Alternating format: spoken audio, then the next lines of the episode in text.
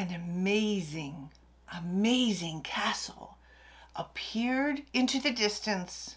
The princess gazed at its incredible beauty and marveled at its high towers. Amazing? Incredible? High? I'm not really picturing it. You have the case of the vague adjective. Hello, hello, hello. I'm Autumn Bardot. Welcome back to my channel. If you haven't already, I would love if you would hit that subscribe button. By subscribing, you feed those YouTube algorithms and you make it easier for other writers like yourself to find my channel on this vast thing called the internet. Today it's all about the vague adjective. Are you an offender? It was amazing. She was amazing. The food was amazing. I've got a list of them right here. Astounding, astonishing, marvelous, stunning, fabulous, extraordinary, and all the rest. You know, that tells the reader nothing, nothing at all. What exactly makes it amazing? But do not, do not go into boring detail. The word amazing and words like that simply do not help the reader hear, see, feel, experience, smell. Did I miss a sense? Let me look. Touch, I think that could be feel, and feel emotion wise. Words like amazing are sloppy. It's true. They provide no sensory detail, no sensory image. Find a way to explain how or why it is amazing. Use similes and metaphors. Specific descriptors. Here's an example. That smells horrible, said Julia. Ben's nose wrinkles like dog poop and vomit. Now we know exactly how horrible horrible is. And I embedded it right into dialogue. Other examples of vague word descriptors are big, small, little, huge, hot, cold.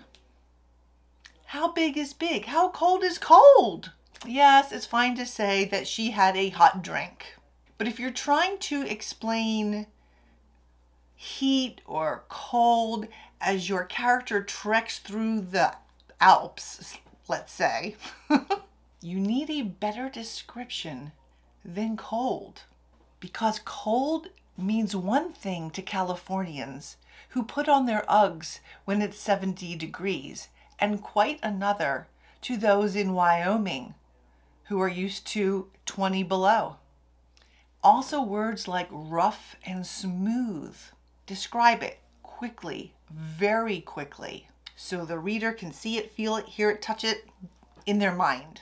Should you do this every single time? That depends really on what you are trying to convey to the reader. What are you trying to do with the scene or the object that you are describing or want to describe? Let's go back to our towers from the beginning. How high are those high towers? Do the towers touch the gray, ominous clouds? Or do the towers reach into the lacy clouds that screened a warm summer sun? One description feels dark and ominous and foreboding. One feels quite inviting. How high are those towers? If they appear to touch the clouds, then they are pretty darn high. Once again, you want to be mindful of genre, something like historical fiction. Are the towers 10 warriors tall? Or as tall as a hundred year old oak tree. Use whatever works for culture, setting, and time period. I included a few examples from my own books. Here's one from The Impaler's Wife. And yes, I do use the word magnificent. The Tokat fortress looked like a magnificent stone crown sitting atop the barren rocky summit its 28 towers jutting high into the air. It blended well with the terrain, as if the earth itself had belched up the impregnable stronghold in proclamation of Turkish dominance. I think you get a strong visual of how that fortress castle comes out of that rocky summit. Here's another example from Confessions of a Sheba Queen. In the distance, I saw fertile fields clutch the earth in straight rows, and, and dark, craggy mountains like sentinels hold up a glittering indigo sky. Once again, using descriptors to give you the visual image of the mountains. Here's one more from The Emperor's Assassin.